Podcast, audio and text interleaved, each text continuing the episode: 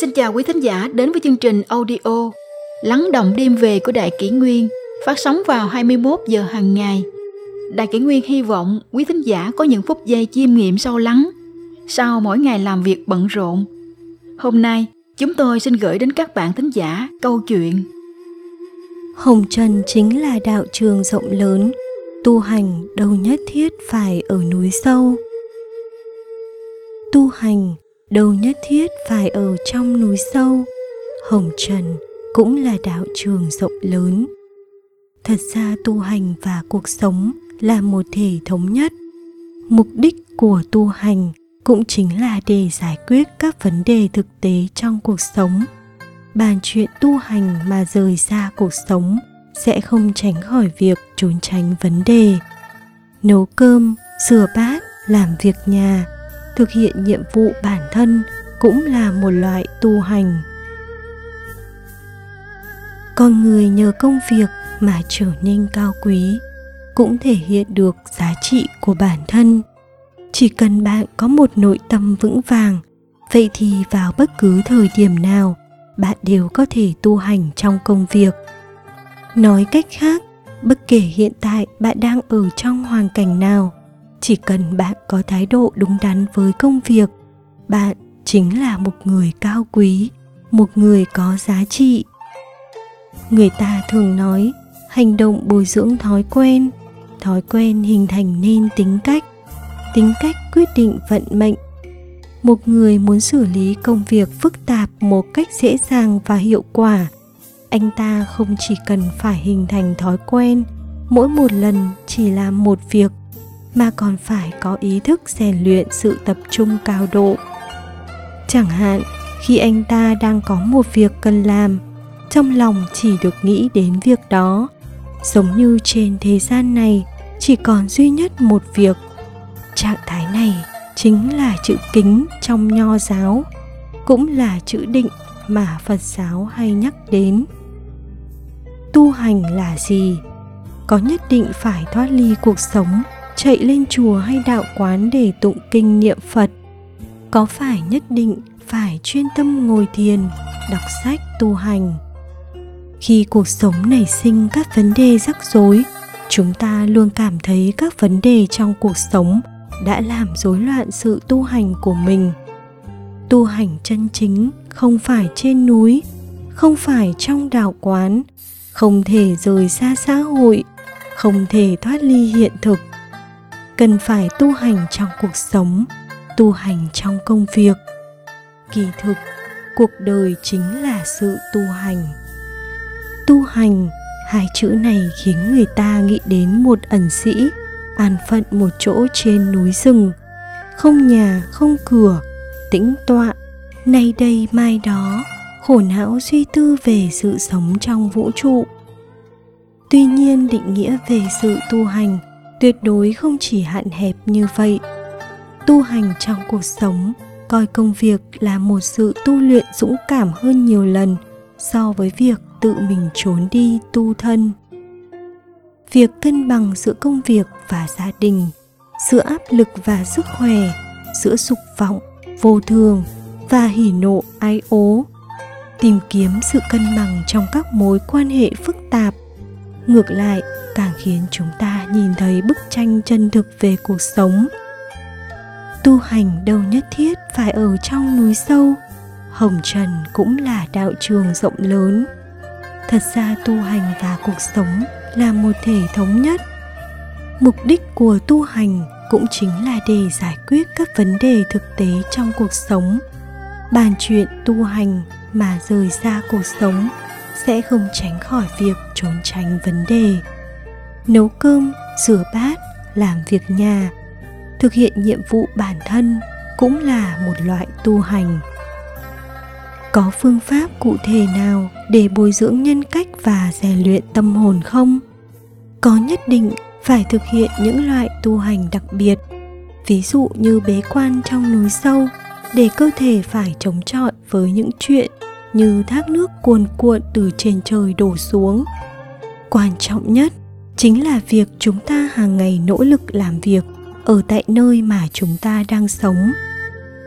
Kazuo inamori, một trong bốn vị doanh nhân nổi tiếng nhất của Nhật Bản từng nói, làm việc chính là tu hành, môi trường làm việc chính là đạo trường. Mỗi một công việc đều là một cơ hội tu hành. Sự tu hành trong công việc không phải là ngồi ngay ngắn nghiêm trang, niệm kinh bái phật cũng không phải ra vẻ hiểu biết. Nó là một hành vi được phát sinh từ nội lực mạnh mẽ. Công việc có giá trị và ý nghĩa vừa cao cả lại sâu rộng đối với mọi người. Lao động có thể khiến chúng ta chiến thắng dục vọng, tôi luyện tâm tính, bồi dưỡng nhân cách. Mục đích của nó không chỉ là trao đổi nhu cầu cuộc sống, bởi vì trao đổi nhu cầu cuộc sống chỉ là một công dụng phụ mà lao động mang lại. Vì vậy, dồn toàn bộ tinh thần vào công việc hàng ngày là một việc rất quan trọng. Chỉ như vậy mới có thể đạt được mức tu hành tối cao trong việc rèn luyện tâm hồn, nâng cao tâm tính. Phật thích ca mâu ni cho rằng tinh tấn là điều vô cùng quan trọng là một trong những phương pháp để đạt đến cảnh giới giác ngộ trong tu hành. Tinh tấn là chỉ sự nỗ lực trong công việc, tâm tư tập trung vào công việc trước mắt. Trong công việc, tự giác đào sâu tiềm năng vốn có, phát huy hiệu quả bồi dưỡng nhân cách, tôi luyện tâm tính, nâng cao trình độ. Vì thế, chỉ tập trung tinh thần vào một việc. Đối với công việc luôn chăm chỉ không ỉ lại. Quá trình nỗ lực ngày qua ngày sẽ rèn luyện được tâm hồn của bạn. Đồng thời nuôi dưỡng được một nhân cách có chiều sâu. Có câu ngạn ngữ, thành tựu trong công việc không bằng thành tựu một người biết làm việc. Lao động đáng được tôn sùng, đạo lý chính là đây. Tôi luyện tâm tính cụm từ này có thể khiến mọi người liên tưởng đến tu hành tôn giáo. Thực ra muốn yêu thích một công việc từ tận đáy lòng thì phải toàn tâm, toàn ý. Nhân cách phải được trau dồi thông qua công việc. Cũng có nghĩa là triết học được thai nghèn ra từ mồ hôi nước mắt, tâm tính cũng phải được tôi luyện trong lao động hàng ngày. Toàn tâm toàn ý vào công việc mình phải làm không ngừng động não suy nghĩ, cố gắng thực hiện.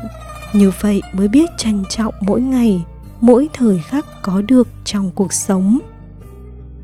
Cuộc sống chỉ có một lần, mỗi ngày đều phải sống cực kỳ nghiêm túc. Không mảy may lãng phí, phải sống chân thành nghiêm túc, cho đến cực kỳ nghiêm túc. Thái độ cuộc sống xem chừng có vẻ ngu ngốc này nếu như có thể kiên trì trong thời gian dài, thì bất kể người tầm thường nào cũng có thể trở thành nhân vật siêu phàm. Những người giành được danh tiếng, người nổi tiếng trên thế giới, những người có tài dẫn đầu trong các lĩnh vực e rằng đều đi theo con đường này.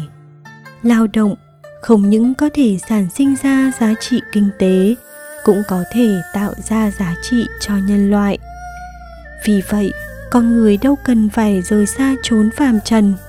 Môi trường làm việc chính là môi trường tôi luyện tinh thần tốt nhất. Làm việc chính là một loại tu hành. Chỉ cần mỗi ngày thực sự nỗ lực làm việc, bồi dưỡng nhân cách thanh cao, sẽ có được cuộc sống tươi đẹp một cách dễ dàng. Thế gian này chỉ có người không có trí tiến thủ, chứ không có việc nào không có tiền đồ có một người thợ mộc già đã hơn 60 tuổi.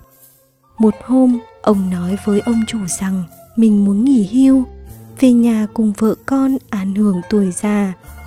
Ông chủ không muốn ông nghỉ hưu, hết lần này lần khác níu kéo. Nhưng lúc này, người thợ mộc đã quyết tâm, không gì lay chuyển được. Ông chủ đành chấp thuận.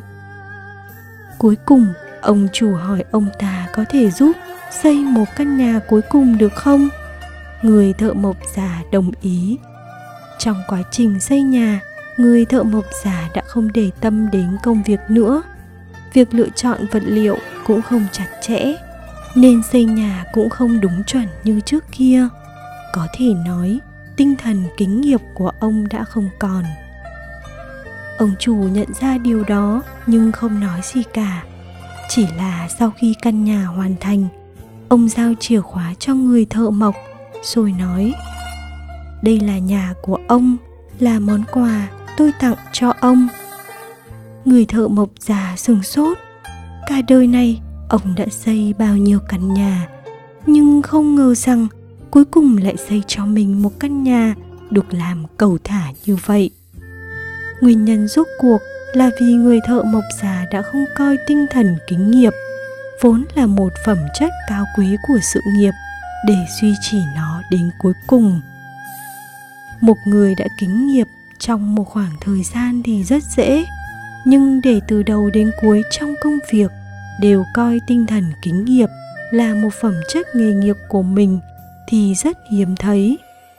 Tinh thần kính nghiệp đòi hỏi chúng ta làm bất kể việc gì đều phải chu toàn từ đầu đến cuối một người cuối cùng sẽ trở thành người thế nào? Không quyết định bởi thượng đế đã ban cho bạn lá bài như thế nào, mà được quyết định bởi bạn dùng tâm thái hay cách gì để chơi lá bài đó. Mà vấn đề then chốt nhất để có thể chơi lá bài cuộc sống này cho thật hay, đó chính là nâng cao sự kính nghiệp và lạc nghiệp. Đặc biệt là trong thời đại cạnh tranh khốc liệt, càng phải có bản lĩnh tu hành hơn người càng phải tôi luyện, một nội tâm mạnh mẽ, tràn đầy năng lượng. Sống không phải là hưởng lạc, mà là một công việc vô cùng nặng nề. Chúng ta đều hy vọng bản thân có thể trở thành một người có trí tiến thủ, nhưng khi gặp một tình huống nào đó thì lại không biết bắt đầu từ đâu. Có lẽ bạn nên xem lại triết lý nhân sinh mà bạn vốn đã sớm hiểu rõ. Đây cũng là nhân tố dinh dưỡng cần phải có cho một tâm lý lành mạnh. Con người sống ở trên đời sẽ phải thức mãi mãi. Có người sống vì công việc, có người sống vì ước mơ. Có người vì muốn tìm ra rốt cuộc là sống vì điều gì nên tiếp tục sống. Được sinh ra là quyền lợi mà thượng đế ban tặng. Còn sống lại phải dựa vào trí tuệ và dũng khí của bản thân chỉ có khởi hành mới có thể đạt được lý tưởng và mục đích. Chỉ có nỗ lực mới có thể giành được thành công rực rỡ. Chỉ có gieo hạt mới có thu hoạch. Chỉ có theo đuổi mới có thể nếm trải thế nào là một con người đường đường chính chính. Chỉ có chuyên tâm học hành, tập trung làm việc, tu hành trong công việc. Tôi luyện tinh thần nghề nghiệp trong công việc tích cực thay đổi thái độ, giải phóng năng lượng sống ngày một mạnh mẽ hơn, mới có thể đạt được cuộc sống điềm đạm, lành mạnh.